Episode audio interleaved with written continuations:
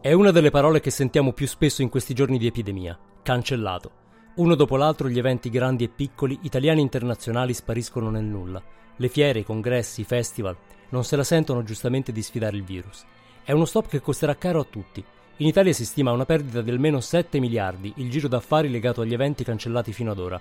Ma non possiamo limitarci a considerare solo l'aspetto economico. Gli eventi, i migliori almeno, hanno la funzione importante di metterci in connessione con altre persone e altre idee, di stimolare il confronto, di facilitare gli scambi. Le conseguenze quindi potrebbero non essere solo economiche, ma culturali. Va detto però che noi umani siamo inarrestabili. Troveremo, dobbiamo farlo, modi alternativi di far incontrare grandi gruppi di persone. Qualcuno ci sta già lavorando e proprio dal momento di difficoltà potrebbero nascere soluzioni geniali. Per ora dobbiamo provare a immaginare un 2020 senza eventi. Insomma, Cosa succederà ora che non succede più niente?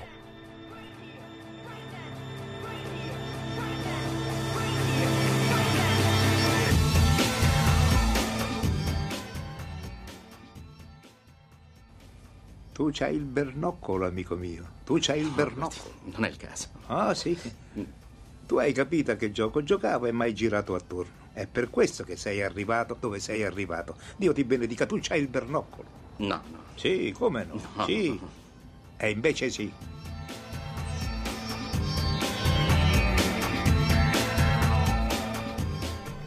Benvenuti alla puntata numero 78 del Bernoccolo, il podcast che parla di comunicazione, tecnologia e cultura nel mondo post-digitale.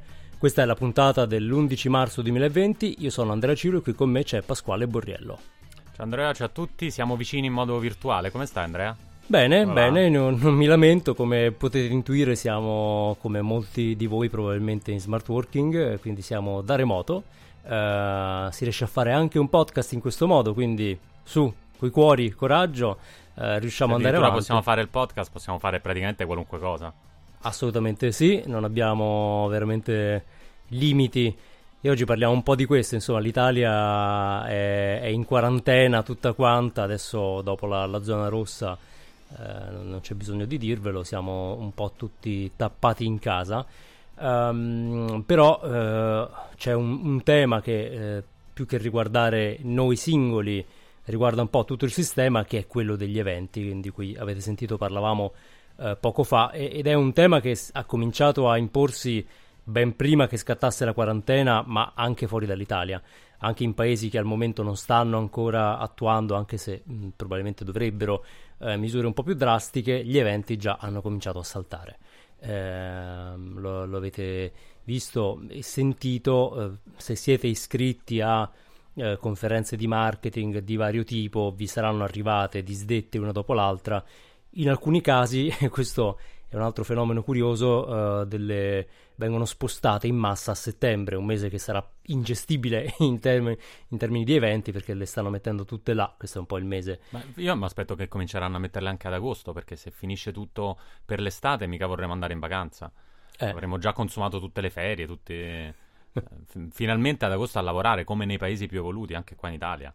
Beh, diciamo che Cannes ad agosto potrebbe avere senso, ad esempio, anche se non credo che l'abbiano ancora cancellata. Il, fe- il Festival di Cannes, non, eh, parliamo chiaramente della Cannes pubblicitaria, credo che sia ancora eh, ostinatamente previsto, ma eh, possiamo ipotizzare che non lo sarà per molto.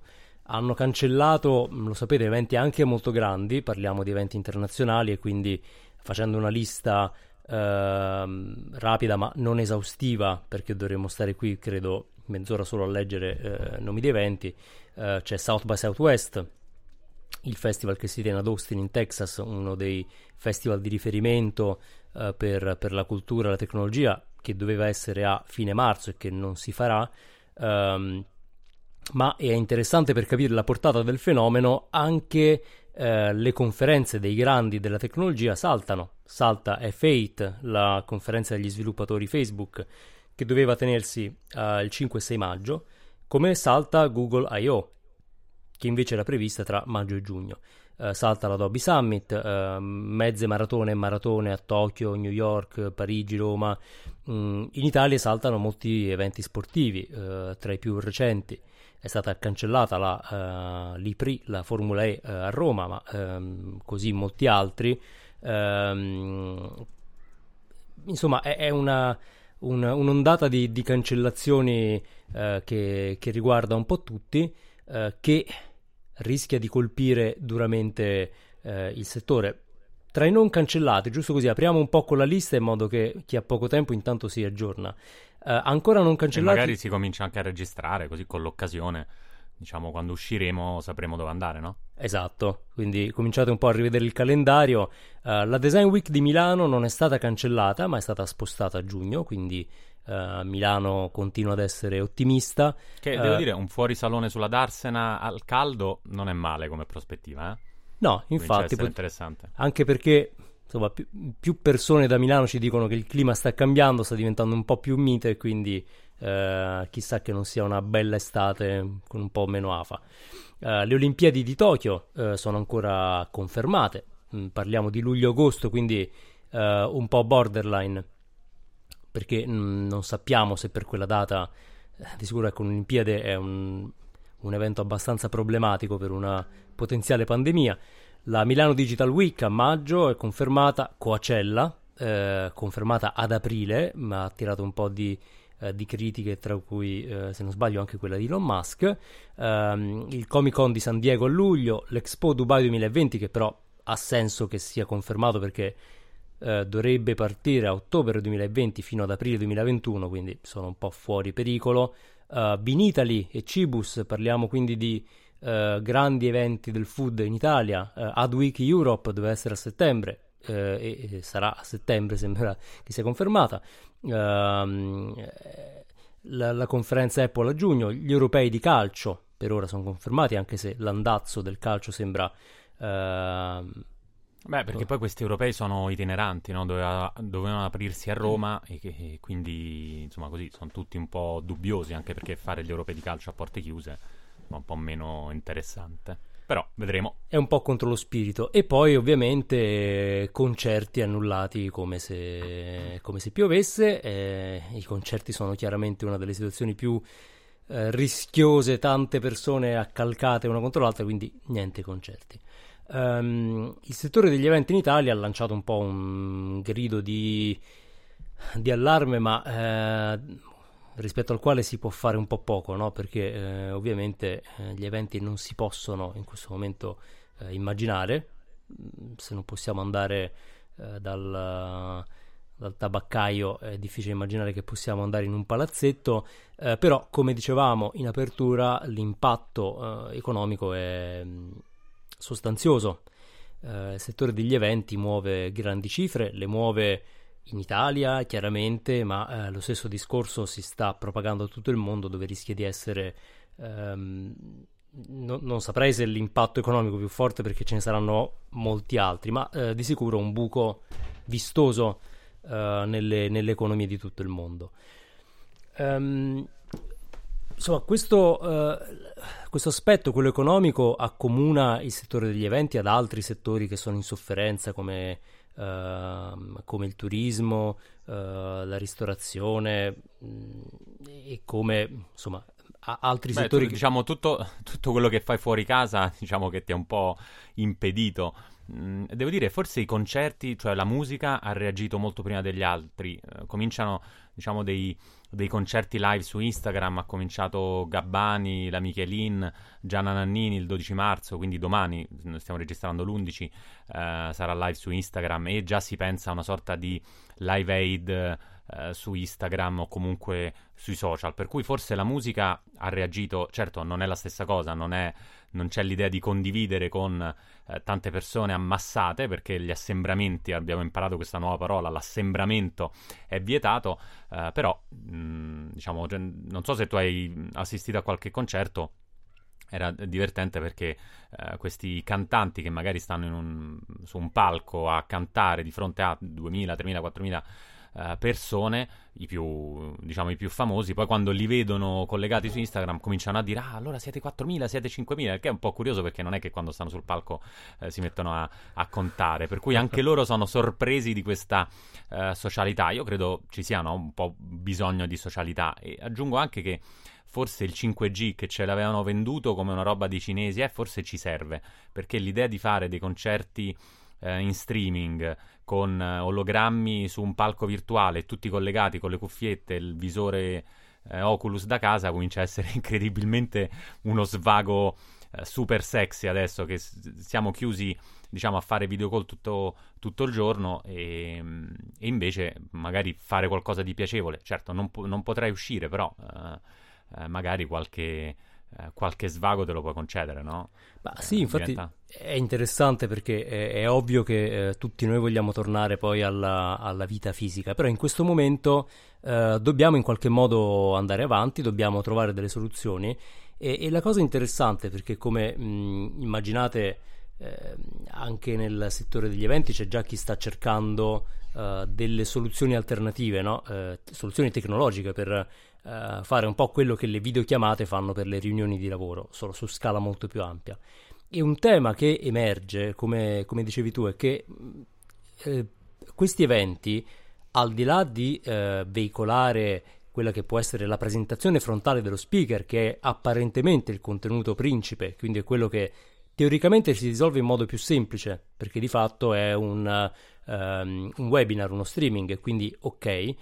Uh, sono però uh, di valore soprattutto per la parte di networking, che uh, altro non è che la socialità vista in chiave business. Cioè io vado lì per stare con altre persone, per incontrare altre persone, per avere anche incontri uh, imprevisti, casuali, de- delle scoperte, cosa che Uh, al momento i nostri strumenti uh, digitali ancora non rendono facilissimo e quindi gli innovatori che stanno lavorando in questa direzione uh, si stanno concentrando proprio su questo aspetto perché di fatto l'aspetto dello, dello streaming è abbastanza banale oggi, non, non è qualcosa che ci preoccupa, è ovvio che possiamo sostituire qualunque presentazione con un live streaming, questo ci sta. Eh, però la sensazione di compresenza, di sincronicità, di ehm, scambio e incontro anche un po' casuale tra persone, quello va ricreato, va ingegnerizzato. Eh, e questo è il tema su cui eh, stanno lavorando diverse startup. Trovate eh, un, un, link nelle note del video in cui ne, ne potete vedere uh, alcune uh, in un articolo interessante di Wired.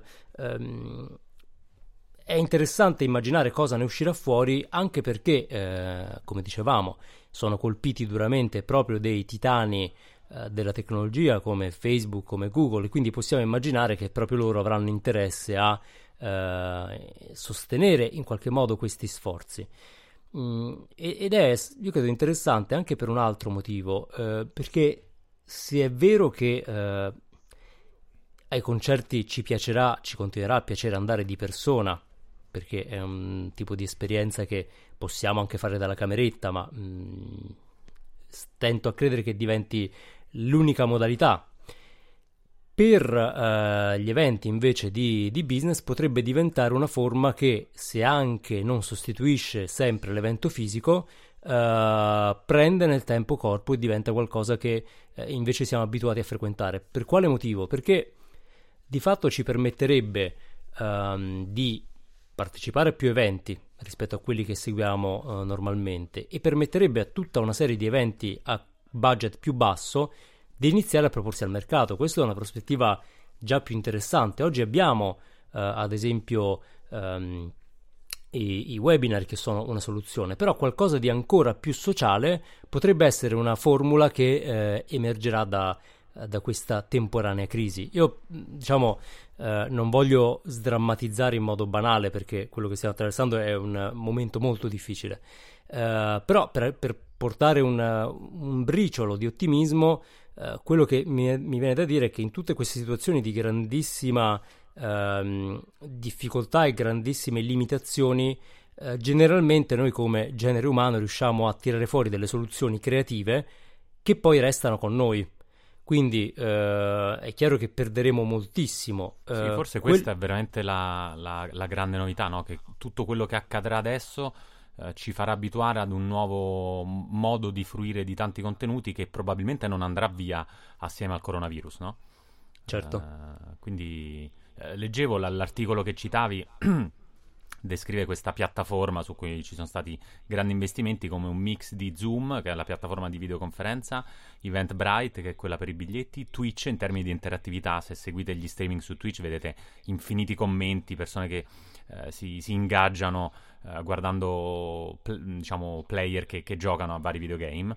E il networking di LinkedIn, che forse dicevi no, è la cosa più importante per questi sì, eventi, almeno sì. gli eventi business. Poi il networking da concerto è, diciamo, è meno business, però pure quello è un networking, no? Facebook non l'ha risolta, nel senso gli eventi Facebook hanno fatto un po' di ADV no? sui gruppi Facebook, adesso diventa interessante se riescono a digitalizzare tutto quello che accadeva nei gruppi, diciamo guardando un po' col beneficio di un mese forse di distanza gli spot del, degli Oscar, del Super Bowl eh, di, di, di, Facebook sui gruppi diventano un po' creepy, no? Cioè fanno un po' rabbrividire, nel senso il gruppo di quelli che corrono insieme, adesso non possiamo neanche avvicinarci, dobbiamo stare a un metro, quindi non so, faremo il gruppo di quelli che corrono a due metri di distanza, o forse dobbiamo digitalizzare tutti quei gruppi, cioè gli interessi, ci sarà un modo cavolo di andare avanti anche senza tu non sei un po', diciamo, ansiato dal fatto che io utilizzavo molto eventi, business anche per dire ok, allora ci vediamo lì. Adesso non è che ti puoi dire ci vediamo al webinar. Cioè o stai tra quelli che vengono inquadrati sul webinar oppure non ti vede nessuno. Cioè sei nella massa informe di quelli che ascoltano. E tra l'altro un'altra cosa, non so che ne pensi, um, al di là del, del, diciamo, di un po' di ansia latente che insomma più o, meno, più o meno c'è e credo tenderà ad aumentare man mano che aumentano le video call perché chiaramente eh, lo smart working è anche stressante, no? ci sono studi che dicono guardare le persone sullo schermo piatto ti, ti mette l'ansia, attiva sempre il cervello eh, rettile. Eh, una, un'altra cosa che, che, che, pensavo è che eh, la, tutto il network degli eventi eh, è interessante, però è interessante anche vedere eventi in cui tu non sei tra il pubblico, lo vedi come se fossi in tv, però il pubblico sta uh, alla conferenza. Uh, ovvero in qualche modo condividi un po' come le partite di calcio, senti il tifo anche se non stai dentro lo stadio. Ecco, guardare un webinar è bello quanto vedere una partita a porte chiuse, cioè non senti nessun rumore, niente tifo ed è molto meno emozionante. Quindi i, i webinar dovrebbero inventarsi no? un sistema per fare un webinar con una room, una, una, conference room enorme o virtuale o reale per chi può noleggiarla, ma sarebbe vuota. Quindi Uh, quella no, non so come l'hanno, Beh, l'hanno eh, risolta. Potrebbero fare dei webinar su Fortnite, visto che Fortnite ha avuto esperienza di eventi collettivi in cui abbiamo visto il concerto di Marshmallow, ma anche le, le, iniziative che hanno fatto per il lancio di Star Wars sempre su Fortnite, in cui c'è questo senso di, di compresenza, però è ovvio che io credo che per immaginarci un po' il futuro, che è sempre un esercizio molto pericoloso, um, un buon principio è non essere assolutisti, cioè nel momento in cui emerge una nuova soluzione, che potrebbe essere quindi una modalità di evento virtuale ma sociale, da, da capire se poi sarà realtà virtuale, probabilmente no, probabilmente sarà qualcosa di molto più semplice, uh, non prenderà il posto degli eventi, così come le video call non prenderanno il posto delle riunioni. Nel momento in cui qualcuno ci dirà eh, è passata l'emergenza, uscite, stiate tranquilli, noi avremo una gran voglia di rivederci tutti quanti. Eh, probabilmente faremo più riunioni di quante ne facciamo prima, almeno per un po', per bilanciare. Um, però alla lunga faremo forse un po' più video call, perché eh, avranno eh, un significato, ma queste già eh, siamo abituati e forse inizieremo a vedere degli eventi virtual only che costeranno magari un, uh, un decimo dell'eventone a cui comunque andiamo, uh, ma che ci permetteranno di uh, coprire magari un pubblico più piccolo, più specifico, um, di andare a rispondere a esigenze più particolari. Sarà insomma una modalità che al momento non, non esiste eh, che non diventerà la modalità primaria perché gli umani sono uh, ostinatamente fisici, questo lo, lo vediamo. Uh, il 2019 era l'anno del staying in is the new going out, no? doveva essere la cosa che è bella tutti a casa. Nel momento in cui ci hanno detto state a casa, in due giorni siamo idrofobici perché la realtà è che non vogliamo stare a casa. Tu no, da quant'è che sei a casa, Andrea? Più o meno, eh? nel senso uscire a fare la spesa non vale, però da quando sei allora, operativo? È più o meno una settimana. Eh sì, anch'io. Più o meno una settimana. una settimana di smart working. Anzi, in realtà ho iniziato mercoledì scorso, quindi oggi è l'ottavo giorno di eh, più o meno di clausura. Considerando che la riapertura delle scuole è fissata per il 3 aprile, eh, ne abbiamo teoricamente sì, ancora tre settimane almeno di, di clausura. Eh, però, insomma, io mh... Mm, volevo, visto che parliamo di comunicazione di content, volevo anche mh, diciamo, fare un'osservazione sul fatto che gli eventi in realtà molto spesso sono un'occasione di creazione del contenuto. Dal punto di vista di comunicazione, del marketing, l'evento non è solo mettere insieme, eh, non so, centinaia di persone o magari per eventi promozionali anche meno, ma pensiamo a qualunque tipo di, eh, di, evento che punta in qualche modo a far conoscere un'iniziativa, un lancio prodotto, qualunque cosa avviene eh, all'esterno e che adesso francamente è, è impossibile realizzare.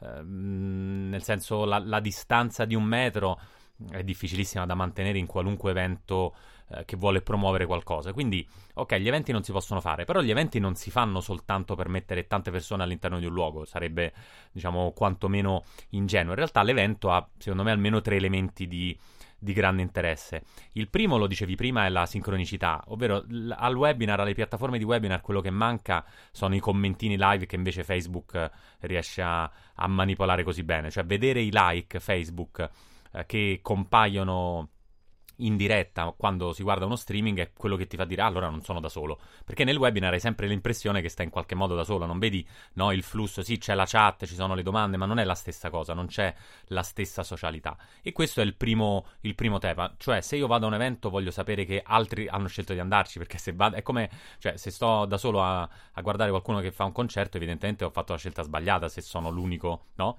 Per cui è come stare da solo in un bar non è bello. Noi andiamo nei posti in cui ci sono gli eventi in cui vogliamo aggregarci perché ci sono altre persone. E più ci sono persone, e più uh, è interessante. Per cui se c'è la fila, tanto meglio. Non mi stupirebbe che qualcuno cominci a creare la fila virtu- per gli eventi virtuali, sarebbe una figata. La friction, no? Cioè, mm, devo andare certo. all'evento, ma eh, mi dispiace, è pieno. Ma come è pieno? La piattaforma è pieno. Alcune piattaforme davvero si riempiono, nel senso hanno 100, 200 iscritti e poi non ti puoi registrare. Però l'idea della fila sarebbe interessante e probabilmente qualcuno comincerà a replicarla. Il secondo aspetto è la capacità degli eventi di creare dei contenuti unici, nel senso l'evento è live e in quanto tale è anche parzialmente imprevedibile per quanto scriptato, però accadono delle cose, accadono esattamente in quel momento. Unito alla sincronicità ci dà l'idea di vivere un momento unico. Tutti insieme in contemporanea vedo questa roba qua. Devo dire che in termini di eventi non è che eh, non ci sono stati eventi con queste caratteristiche, io penso a i lanci delle, uh, di, degli SpaceX, de, dei, dei, razzi di Elon Musk, ecco, quelli sono eventi in cui non puoi essere fisicamente lì, perché è evidente, non puoi stare né sulla piattaforma di lancio né tantomeno sul razzo, però uh, il live su YouTube gestito con una regia giornalistica stupenda, ma molto interattiva con i commenti che si susseguono uh, anche per esempio su Facebook, su Instagram, diciamo su tutte le piattaforme che lo permettono ti dà l'idea proprio che stai facendo qualcosa di unico che accade in quel momento e sei il primo a saperlo. Perché questa è l'altra cosa interessante. L'evento on demand, molto meno interessante. Sì, me lo registro, ma uh, mi scarico il video, ma non lo guarderò mai. Noi abbiamo vari video di conferenze, ma non, non, l'ho mai visti, devo essere sincero. Poi è chiaro che i 5 minuti di TED te li rivedi, però conferenze lunghe, che è l'evento, mh, mm, insomma, molto più difficile. Però anche le, i cut più brevi è un'occasione per cui puoi creare tanti contenuti e dovremmo capire come farli con gli eventi digitali. Francamente la, la registrazione schermo, no Andrea? Non è proprio il massimo. Cioè, un conto è che lanci un razzo, un conto è che fai la registrazione schermo con tutte le faccine della, della conference call. E quindi quello è un altro o del webinar. Uh, ma il, il terzo punto, in realtà, è il, la possibilità di definire in qualche modo un appuntamento, cioè l'idea di questa cosa accade ora, hai tempo per registrarti, poi non accade più, è l'appuntamento dell'anno. È chiaro che nella digitalizzazione completa l'evento dell'anno non ha senso, no? le serie TV, Netflix, boom, tutte insieme, non hai la settimana, anche se alcune piattaforme, Andrea, cominciano a rilasciare puntate, episodi delle serie TV settimanalmente, perché l'idea di avere quell'appuntamento è quello che rende il, il, l'evento figo. Cioè io dico una, certo. a un collega, a una persona, ok, ci vediamo a quell'evento perché è quel giorno.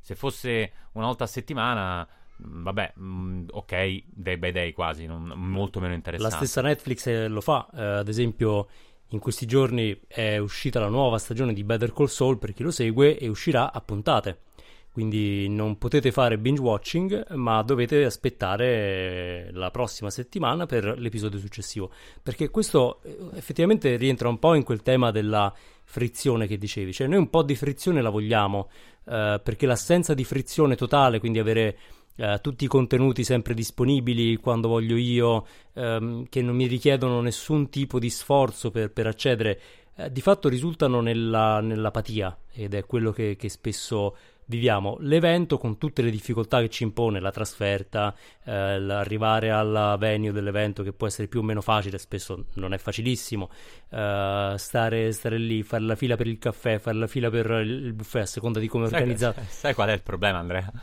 Mi immagino, io sto, mm, sto a casa e, mm, e mm, sono rinchiuso in una stanza per, per fare questa registrazione, però di là c'è mia moglie, ci sono i bimbi, tu immagina se ti metti a fare la fila per un evento virtuale, cioè stai per, non so, 10 minuti a fare, a fare nulla, immagino che ti chiedi, ma che stai facendo? No, niente, faccio la fila per la virtual conference. Ah, bravo. Quindi immag- immaginati, cioè, da qui a qualche mese, non so, chiusi dentro casa a fare file per eventi che non dovrebbero avere la fila. Quindi sì, dovremmo sì. trovare qualcosa di interessante da fare, se no diventa francamente un po' Però la friction è, è interessante, è Beh, fondamentale. Poi mh, aggiungerei che come spesso succede al momento stiamo immaginando uh, l'equivalente di un cavallo meccanico, no? Uh, ovvero uh, ci manca l'evento, noi trasponiamo l'evento esattamente come nel digitale, che è la, la, prima reazione, giustamente. La carrozza volante. La carrozza volante, no? quello che abbiamo mh, potenziato la tecnologia. Probabilmente quello che succederà sarà molto più imprevedibile e probabilmente anche molto più frammentato eh, e, e, adatto ai nostri tempi e ai nostri spazi. Eh, adesso mh, chiunque sia in qualche chat di genitori vede che stanno girando come, eh, come pazzi i messaggi vocali su WhatsApp che già giravano prima, adesso sono diventate una modalità in cui girano fake news, eh, appelli a ehm, appelli a tenere duro, no? che improvvisamente stanno diventando un, ehm, un tipo di, di, contenuto quasi broadcast. Eh, perché? Perché la gente sta a casa e quindi si ascolta uh, WhatsApp magari più facilmente di quanto non, non, non, si guardi i social. Non so, ci sono delle dinamiche che questa clausura forzata uh, ci farà scoprire che emergeranno molto probabilmente. Uh, è chiaro che il settore degli eventi ehm, tradizionali non avrà il tempo di riorganizzarsi adesso, questo mh, mm, va da sé. Gli eventi che sono saltati, che richiedono uh, quasi un anno di organizzazione sono saltati. Um, speriamo che non ne abbia il tempo perché vorrebbe dire che l'emergenza finirà per il secondo quarter e quindi uh, se il um, settore degli eventi non riuscirà a riorganizzarsi vorrà dire che ne usciamo con uno scenario uh, diciamo così ottimistico, mh, mm, moderatamente ottimistico. Significa ehm, che non ce ne sarà bisogno, diciamo. Ecco. Che non ce ne sarà cioè bisogno. c'è bisogno di reinventare un'industria che in Italia vale qualche miliardo comunque, non è, non è esattamente piccola. Esatto, questo eh, è chiaro che tutti eh, i riferimenti storici che abbiamo ci fanno pensare che eh, questa cosa tenderà a scemare a cavallo dell'estate. Ehm, però ecco, eh, saranno forse altri attori eh, che innoveranno. Probabilmente saranno attori un po' più piccoli come quelli che vediamo eh, su, su, Wired o saranno magari i colossi digitali che avranno l'agilità per creare queste soluzioni che però un domani potranno essere intercettate anche da chi oggi organizza solamente eventi fisici. Quindi immaginiamo, eh, volendo sperare eh, in un 2021 di, di ripresa, che eh, un organizzatore di eventi fisici possa in parallelo anche avere un'offerta di eventi digitali magari più distribuiti nel corso dell'anno eh, che magari vadano a prendere chi eh, non, non, è disposto a spendere per un evento eh, di tre giorni oppure eh, persone molto lontane o magari anche un pubblico internazionale ehm, che potrebbe partecipare. Quindi eh, creare un, un mercato internazionale degli eventi che sia un, un po' più fluido perché chiaramente gli eventi eh, internazionali hanno il loro costo che è quello dello spostamento. No? Mm, insomma, speriamo che eh, questa crisi apra prospettive anche per quelli che oggi sono in sofferenza, perché chiaramente ehm, di fronte alla sofferenza di un settore, sì, la prima risposta giustamente è quella degli aiuti, delle agevolazioni e tutto quello che può servire a tenere eh, in vita uh, un, un, comparto che n- non può lavorare. Però ragionando anche in un'ottica un, un po' evolutiva, ehm, speriamo, o meglio muoviamoci eh, in questa direzione perché eh, dalla crisi nascano soluzioni che un domani diventino uh, dei moltiplicatori di business. Questo è, è una grossa opportunità. Ma guarda, io credo anche che mh, tutto il mondo, adesso si parla di live communication, a me ha sempre fatto, uh, diciamo, un po' strano che la live communication in realtà sono gli eventi che sì è vero che sono live, che è uno dei tre pilastri che dicevo prima, però è anche vero che non hanno mh, diciamo, subito una grande digitalizzazione. Quindi questo, uh, questo macro uh, diciamo, mh, problema direi, o disastro che stiamo vivendo potrebbe essere anche uno stimolo per digitalizzare un comparto che di digital ha sempre avuto abbastanza poco, anche perché ci vedo in qualche modo una grande opportunità e responsabilità, ovvero una delle, delle motivazioni poi forse più per cu- profonde per cui partecipiamo a eventi di qualunque tipo, ma anche eventi che sono puramente eventi di comunicazione eh, e che probabilmente adesso mh, difficilmente ritorneranno. Leggevo un articolo, eh, se dovessero malauguratamente cancellare le Olimpiadi, tutti gli sponsor non è che reinvestono il budget da qualche altra parte, perché quegli, quegli eventi, quelle occasioni sono irripetibili Uh, ovviamente certo. le Olimpiadi, ma anche in senso più piccolo la Formula E a Roma piuttosto che eh, anche gli europei. Ovviamente sono dei momenti che aggregano in un modo quasi magico, soprattutto se accadono magari una volta l'anno o addirittura una volta ogni quattro anni come le Olimpiadi. Però fondamentalmente partecipiamo a questi eventi e devo dire potremmo partecipare anche in forma non fisica, quindi in forma virtuale, credo anche per sentirci un po' meno soli, cioè un impatto che vedo da qualche mh, conference call fatta con i colleghi che magari abitano da soli o comunque non hanno uh, marmocchi in giro che in, in, irrompono no, nelle video call e, e, rendono tutto un po' più gioioso almeno. Uh, è che si, sono, si, sentono molto soli, anche se tecnicamente potrebbero anche esserle, esserlo meno, nel senso stare accanto a un collega in ufficio non è che ti mh, rende automaticamente ben accetto e meno solo. Uh, e quindi dovremmo utilizzare anche gli eventi digitali proprio per questo. Questo manca all'evento digitale, cioè manca l'idea di sentirci un po' tutti insieme, cioè stare spalla contro spalla tutti insieme a fare qualcosa, il commento con il vicino no, di, eh, di, di, poltrona sulla battuta dello, dello, speaker o sulla gaff o sul, mh, mm, su, su qualunque cosa accada magari sul palco o lì dove si tiene l'evento. Ecco, questo credo che si può cercare di virtualizzare e digitalizzare. Perché io, diciamo, avendo provato, credo anche tu, Andrea, no? i vari Oculus, ti chiedi, ma perché devono replicare il mondo in cui, non so, il cinema, nella room di Oculus, eh, stai seduto davanti a un maxi schermo su una poltrona? Ma perché devi replicare? Non, non, non, ne hai bisogno. In realtà forse il cervello umano un po' ne ha bisogno, cioè di ricostruire la vicinanza anche fisica per quanto virtuale. Che ne, che ne dici? Beh, sì, lo stiamo, io credo che lo stiamo sperimentando in questi giorni e, e forse sta sfatando un mito uh, che ci eravamo uh, cuciti addosso, no? quello di essere ormai uh, totalmente indipendenti dal, o quasi dal mondo fisico. Io ho avuto l'impressione negli ultimi anni che ci fossimo rappresentati a noi stessi come una specie ormai totalmente digitalizzata che può vivere di contenuti e informazioni uh, digitali, esce um, quando vuole ma do- potrebbe anche non uscire, uh, in cui la, la, socialità vabbè, è qualcosa che è un po' superato perché ormai eh, in realtà uh, al primo stop che ci è arrivato ci siamo resi conto che a noi questo mondo fisico e questo mondo sociale eh, ci servono parecchio, ci servono mh, tremendamente che da un lato, se vuoi, è un po' banale no? eh, il fatto che eh, siamo animali sociali, eppure ci, sembravamo averlo un po' dimenticato. Eh, I social non sono eh, la socialità di cui abbiamo bisogno, questo è ovvio, è ormai evidente, eh, ci servono altre forme e quindi eh, potrebbe forse essere un modo anche per reintrodurre umanità nei rapporti sociali online, che al momento un po' manca. Um, è una riflessione che mi nasce anche dalle molte eh, conference call che stiamo tutti facendo in questi giorni che prima tu parlavi dei marmocchi, è interessante che in questi giorni, visto che le scuole sono chiuse, eh, una presenza fissa di qualunque riunione, ma anche con clienti, sono bambini che irrompono eh, in, uh, nella scena. No? Quando accadde al, uh, al, corrispondente della BBC, tutti ve lo ricordate, uh, un paio d'anni fa, eh, fece grande rumore perché era molto divertente, ma anche perché era un po' un tabù.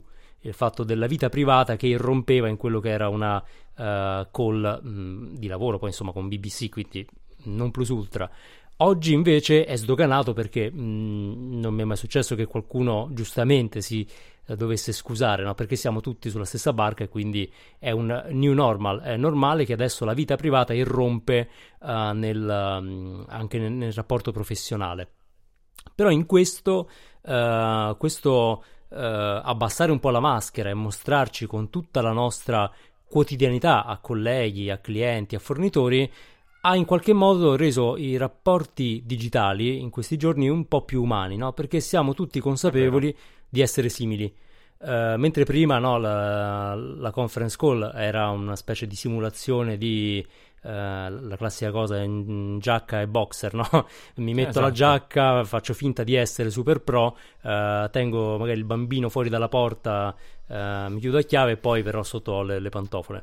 quindi questo fingere del digitale Uh, che però è anche un po' um, deumanizzante, in questi giorni sta crollando perché non, non possiamo farcela. Mm, siamo confinati con le nostre famiglie o con i nostri coinquilini uh, in casa e quindi un po' di contaminazione. Ah, io, secondo me sarebbe anche sbagliato farlo, no? Perché mh, credo che il primo step sia mh, renderle tutte video call perché ancora ci sono call solo a voce, per telefono, magari a webcam spento, il che ovviamente è lecito, ci mancherebbe se uno sta a casa non vuole farsi vedere, però diciamo dovremmo intanto superare quel, quell'imbarazzo, perché poi nell'incontro fisico l'imbarazzo se ti sei truccata male o se ti sei truccato male o se hai un qualcosa di fuori posto, il nodo alla cravatta fatto male, lo vedo. Non è detto che ti giudichi per questo, anzi, no? È anche un po' l'umanità. Certo. Questa cosa del, di non farsi vedere in call è un, secondo me un, il primo step. Prima poi di farsi vedere con i bimbi o in pigiama. Hanno lanciato la pigiama challenge, non so se hai visto. No. Su Instagram no. c'è stato Alessandro Borghese, che ovviamente da furbo ha subito taggato Diletta Leotta per fargli fare la pigiama challenge. Secondo me è stato un po', un, po un furbetto, un po' un modo per fare follower. E, ehm, e altri VIP vari. Nel senso, io resto a casa, hashtag uh, pigiama challenge, taggo questo, questo e questo. Non ha avuto, credo, un grande successo, anche perché il pigiama di Alessandro Borghese era una specie di uh, vestaglia in seta cinese viola, una eh. roba notevole. Uh, però, diciamo, comincia un po', cominciamo un po' da, ad aprirci. Questa potrebbe essere una cosa interessante, no? Nel, nell'isolamento ci mostriamo un, un, po' più veri. Non so sì. chi ne avrà il coraggio, però... Uh, è un po' come Gabbani che strimpella nella, nel suo studio, cioè non, non è il, uh, il, uh, il, cantante super uh, con il super costume sul palco, ma è una persona con una chitarra che, che suona in una stanza, potrebbe stare in una sua camera, poi non, non è esattamente così. Infatti sono curioso di, di, di, Gianna Nannini, non credo che possa aver organizzato chissà quale palco, no? Poi magari verrò Beh, smentito. Io sto aspettando uh, un po' al varco Instagram, nel senso che via via che il confinamento tendenzialmente si allargherà, speriamo prima possibile in modo che faccia meno danni uh, ovunque, eh, cominciamo a vedere se avete molti... Uh, se seguite molti profili italiani su, su, Instagram, che le stories che una volta erano aperitivi, uh, io sul picco della montagna, io al tramonto sul golfo, eh, sono eh, salone, salone, salone, divano, salone, perché siamo tutti a casa. Tant'è vero che forse questa è l'era più di TikTok che nella cameretta c'è nato, che non di Instagram, che invece no, è, è adesso è veramente, far, è, è veramente, difficile fare delle belle foto di Instagram dopo che hai fatto una bella inquadratura del salone, una bella inquadratura della cucina, più o meno... Uh, il caffè e hai... il giornale dall'alto, che poi il giornale neanche tanto, l'iPad eh, dall'alto. Eh, esatto. Uh, il bicchiere Oddio, sugli aperitivi, diciamo, secondo me o creiamo una, una fake life totalmente finta, come era finta prima, devo dire, oppure un po' più di autenticità. Che Beh, poi sì. sono cose che diciamo da anni, non è che forse questo coronavirus ci sta, sta accelerando un po' il cambiamento, no? Beh, di fatto io eh, prima scherzavo su TikTok, ma fino a un certo punto c'è chi dice che il grande successo di TikTok nasca eh, al di là del fatto di, dell'adozione da una generazione più giovane, che è sempre un fattore di successo delle piattaforme, eh, ma proprio dalla sua cifra di autenticità, eh, che è l'opposto di Instagram, ovvero Instagram sta quasi già un po' invecchiando, non quanto Facebook, perché è costruita sull'idea di perfezione che ha segnato forse la decade precedente, no? la, la perfezione, la autocuration, per cui io divento direttore artistico della mia stessa vita e ti presento una falsità ben congegnata. Uh, quella cosa sulle nuove generazioni sta un po' perdendo presa e TikTok invece è la celebrazione dell'imperfezione, dell'autoironia, della cameretta. Um, è vero che sono più giovani, ma è anche vero che ehm, quelli che avevano la stessa età Uh, qualche anno prima invece volevano apparire come uh, la perfezione. Quindi uh, in questo momento essere perfetti è veramente molto difficile perché la casa è dove generalmente nascondiamo le imperfezioni. torno a casa e finalmente ah, butto la maschera, mi tolgo i vestiti mh, mm, del lavoro, ho il disordine che fuori non faccio vedere, a meno di non essere fissato. Ma tu sei tra quelli che si veste comunque per fare le call decentemente? Perché ti ho sempre visto in, nelle varie call che abbiamo fatto questi giorni, sempre mh, molto, diciamo, ok, mh, esattamente come vieni in ufficio, per cui sei, direi, perfetto nel, nell'outfit. Ma sotto c'hai boxer o... No, no, no, no, no, in realtà no, quello è più una filosofia che credo di aver anche ereditato leggendo quello che dicono invece molti freelance, ovvero se vuoi sopravvivere devi darti la stessa routine che avresti per il lavoro. Quindi per me la pigiama challenge è, è molto rischiosa. Uh, stessi lo orari, totale. lo sbrago lo totale perché totale. ti porta. Invece continuiamo a svegliarci all'ora a cui ci svegliavamo, svegliavamo, laviamoci, anche se abbiamo meno persone che ci possono giudicare. Uh, vestiamoci Pettiniamoci. normalmente. Barba per chi ce l'ha. Esatto, barba, n- non la cravatta, ovviamente, però ecco, neanche il pigiamone. Ai bambini piace la cravatta, però, eh? Ai bambini piace, eh, questo. Mm No, potrebbe, potrebbe, essere, essere un, fattore, il ritorno della cravatta. Però ecco, cerchiamo di restare uh, coinvolti e in qualche modo sharp, uh, però senza essere falsi. Questa è, è, la differenza. Cioè, mostriamoci come, come siamo, perché poi è, è quello che ci aspettiamo Uh, anche dal, dal, rapporto con gli altri, il modo migliore di essere in rapporto con gli altri. Eh, se ci pensate, con gli amici noi cerchiamo di avere meno maschere possibili. Poi, oddio, Instagram ha un po' complicato le cose. Però torniamo un po' a quello. Tanto adesso sarà complicato mettere su uh, il, il, mascherone. Senti, è l'ultimo aspetto che mh, mm, mi piace mh, confrontarmi con te perché insomma in tutte queste colpe alla fine uno ha molto meno tempo, credo che sia un po' l'inizio dello smart working e ti riempi la giornata di call perché così fai qualcosa. Poi man mano che calerà la, questa esigenza, avremo più tempo anche per, per, riflettere un po'. Tu stai consumando a livello di contenuti, più contenuti di prima, stai leggendo di più, stai ascoltando più musica, uh, guardando più serie tv, perché uno sta più tempo a casa, non ha il tempo del commuting, quindi hai, mm, che però può essere sfruttato per fare tutte quelle cose, per la verità.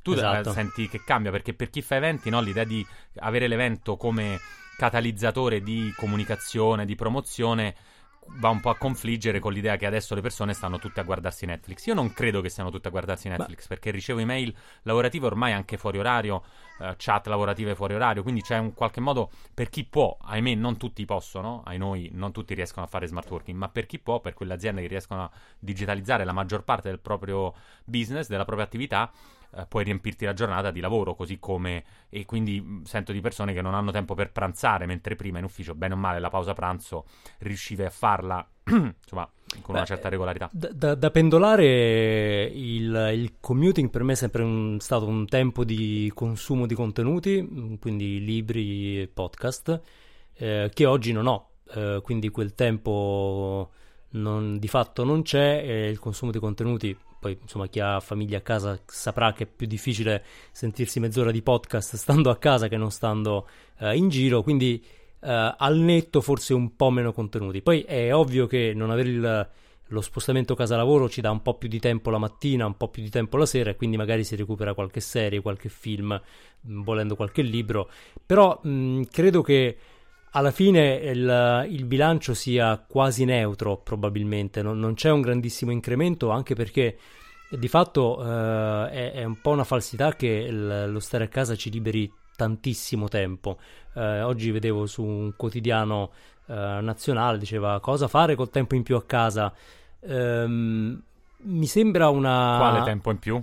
Quale tempo in più? Quale tempo in più? Mi sembra un, una considerazione molto strana, nel senso che se sono in ferie o, o se l'azienda ha detto ok, ci fermiamo, ma non credo sia il caso, eh, perché chi può lavorare da casa lavora, chi non può lavorare da casa lavora al lavoro. Um, il tempo in più è, una, è, un concetto un po' strano, no? Poi di sicuro uh, quello che troviamo un po' eh, è una, un ritmo un po' diverso, quindi un po' più di lentezza questo sicuramente perché magari non dobbiamo affrettarci per correre a prendere i mezzi o per affrontare il traffico, per tornare a casa o eccetera, eccetera, eccetera. No? Siamo qui e quindi un effetto positivo sarà forse quello di farci rallentare un attimo. Uh, però al momento non credo che cambierà il consumo dei contenuti in modo così radicale. Questa è, è l'impressione che ho, almeno vedendo la mia esperienza. Mm, non vedo grandi oasi di tempo che si vengono a creare. Ehm, Ma poi... infatti aggiungo, uh, aggiungo, che probabilmente, nel senso, se si andrà verso una uh, chiusura più netta di negozi, banalmente, quindi l'idea di mantenere solo servizi essenziali è più o meno sul tavolo, quindi ci aspettiamo che per quando pubblicheremo questo podcast ci saranno già delle, degli elementi di novità. Mm, sicuramente influenzerà chi lavora attualmente in un punto vendita comunque e quindi proprio non può fare per definizione smart working, avrà più tempo per consumare contenuti. Ma dopo la buffata dei contenuti coronavirus, adesso se non dici coronavirus non ti sta a sentire nessuno, il che è un po'... Dopo le persone vorranno invece con, con, diciamo, riprendere o continuare a consumare dei contenuti che parlano d'altro, anche i contenuti che possono essere ripresi dal, da quelle idee che dicevamo sugli eventi, no? Per cui non, non pensi che in realtà Uh, fatto salvo alcuni settori che magari rimarranno sempre in piedi. Chi fa il giornalista continuerà a fare il giornalista. Chi fa l'influencer, secondo me, potrebbe avere qualche problema a essere figo altrettanto se deve stare chiuso dentro casa, no? Beh, eh, a meno che non faccia una mossa saggia come i Ferragnez che hanno tirato su 3 milioni di, uh, di euro per la terapia intensiva. Bravi. Bravi. Uh, però sì, eh, ci saranno difficoltà lì. Tra l'altro, mh, oggi, come avete capito, divaghiamo un po' perché c'è tanto da dire. Sul, è stato interessante che qualcuno ha detto: Beh, come vedete, c'è influencer e influencer, no? Perché loro hanno tirato su una grande cifra. Uh, l'ho trovata un'osservazione un po' superficiale, nel senso che direi piuttosto c'è causa e causa. Loro hanno un, un'audience sterminata. Uh, si è capito forse che nel momento in cui la Ferragni ci propone una bottiglietta d'acqua siamo meno interessati che quando ci propone di salvare vite in terapia intensiva. Quindi uh, bene che abbiano fatto questa mossa perché è stata una uh, effettivamente un'iniziativa che per loro ha un impegno relativo e che invece mh, avrà dei, degli effetti reali, concreti. Però ecco, in questo momento c'è un, grande un grande senso di solidarietà uh, in Italia, loro lo hanno intercettato e bene così. Altri influencer magari avranno più difficoltà. Senti, l'ultimo, l'ultimo, perché ti stai avvicinando anche al tema politico, no? Che cercheremo di, solo di sorvolare. La, la campagna delle, delle primarie del, per per elezioni presidenziali negli Stati Uniti sta un po' rallentando, no? i comizi certo. cominciano a saltare perché come fai a fare un comizio per definizione? Sul tema politico in realtà digitalizzare tutto è super rischioso no? perché già c'è stato e abbiamo capito cosa esce fuori dalla digitalizzazione completa, però digitalizzare l'evento politico quello può essere più interessante, no? cioè l'idea di uh, mh, tradurre in una in un mondo virtuale il comizio, perché il, il, l'evento politico è principalmente il comizio, come... Che dici? Perché la, la, le dirette Facebook ce le abbiamo, anche troppe. Uh, io la, l'annuncio della, del lockdown italiano l'ho, l'ho, l'ho, l'ho intercettato via, via, Twitter e visto in diretta social. Mm, però digitalizzare il comizio, perché nel comizio non, non puoi da solo eh, su Facebook non puoi mh, aizzare la folla perché la folla non la vedi. Però qualcuno magari può riuscirci. Che dici? Come, Beh, eh, lì la... so, il finto pubblico, le risate del drive-in. dei... Perché facciamo così? Il... Però Beh, guarda, un po' da istituto luce, forse. Io non escluderei che qualcuno aggiunga un effetto applauso che puoi comandare dal tuo client. Nel senso, avere un, un feedback uh, sonoro Uh, potrebbe essere un modo. Certo, il comizio, uh, per come è strutturato immaginate un comizio di Bernie Sanders, no? uno tra i più infiammanti, uh, è basato moltissimo sulle emozioni e sul rapporto quasi fisico con chi è lì, quindi difficile renderlo tale quale, dovremmo immaginare delle modalità un po' diverse, sicuramente. Ma Joe Biden, Joe Biden su Fortnite come lo vedi? Beh, non male non male. non sarebbe male, no? Sul, che si mette a sparare a tutti, a fare casino. No, di, eh. proporrei un'altra cosa. Facciamo un, uno spareggio tra Biden e Sanders con i team che si sfidano su Fortnite. Questo potrebbe essere una, una, una, nuova frontiera della democrazia. Per me è molto più interessante di Rousseau. Modalità sopravvivenza. Esatto, perché a questo punto siamo lì. E ci potremo provare, di sicuro è, è complicato perché lì si, si, punta molto sul trascendere il, il, razionale, che però forse è un effetto positivo, no? perché la distanza dell'evento digitale ti impone di concentrarti un po' di più sulle argomentazioni e un po' meno uh, sull'aspetto uh, emotivo della performance del candidato, che invece è qualcosa che può fare o disfare um, un candidato alle primarie o, o, alla Casa Bianca, come sappiamo. Um, quindi vedremo. È chiaro che poi adesso eh, in politica, ma eh, ripeto, sor- eh, sorvoliamo, quindi non, non, approfondiamo stavolta, magari la prossima. Eh, questo, questo virus sta diventando un po' un banco di prova Uh, per i governanti di tutto il mondo, anche per uh, i sistemi uh, politici, sanitari di tutto il mondo. qualcuno potrebbe dire che negli Stati Uniti sta facendo un enorme spot al, tra virgolette, socialismo, no? nel senso che problemi come un'epidemia li risolvi solo con una visione collettiva e mai con una visione individuale. quindi sarà interessante capire, e questo magari poi ne parleremo più avanti, quale sarà l'effetto di questo eh, di questa epidemia o pandemia che eh, in modo quasi inedito stiamo sperimentando tutti eh, in modo globale in contemporanea. Questo l'accelerazione della comunicazione ma anche degli spostamenti ha creato una situazione che io non, non ricordo onestamente ehm, neanche con la SARS che è stata molto meno diffusa ma anche molto più lenta eh, di ehm, eh, ecco sincronicità eh, cioè la, la, distanza dell'esperienza tra Wuhan e eh, Codogno, adesso Roma, è veramente minima rispetto a quello a cui siamo abituati. Stiamo vivendo la stessa situazione. Eh, I cittadini di Wuhan che si gridavano Forza Wuhan dal balcone, beh, io ti confesso che ho detto, beh, li capisco perché adesso ti verrebbe forza. Bravi, bravi. Voglia di dire dai Roma dal forza balcone. Lazio. No, sbagliato, scusa. la gente ti lancia. esatto, come Forza Roma. a Roma è un po' problematico, quindi meglio dire dai Wuhan. A, e... a Milano, Forza Milano. Mm, no, diciamo no. Che, va bene, Forza Milan, Forza Inter, però non, non va e, bene. Evitiamo, troviamo, evitiamo. troviamo qualcosa, troviamo qualcos'altro. Però Forza ecco, Codogno va bene, Forza, Forza Codogno Parma, sempre. Forza Torino. Avete visto eh. i video dei cittadini cinesi che danno incoraggiamento all'Italia, no? Questa solidarietà, di, ci siamo passati, ora tocca a voi, vediamo Sì. cosa succede in Corea in parallelo. È tutto molto compresente e raramente il mondo ha attraversato un'emergenza in modo così contemporaneo, eh, con un impatto così grande sulla eh, vita personale. Se seguite su Twitter chiunque mh, UK, USA, le agenzie stanno iniziando a fare smart working anche lì e quindi eh, iniziate a vedere lo stesso tipo di ragionamenti che facciamo noi, lo stesso tipo di esperienze in tutto il mondo. Quindi il bambino che mh, forse avrete sentito in sottofondo, lo capiremo solo in fase di edit, eh, in questa casa, eh, è, è un bambino in tutte le case di tutto il mondo, in questo momento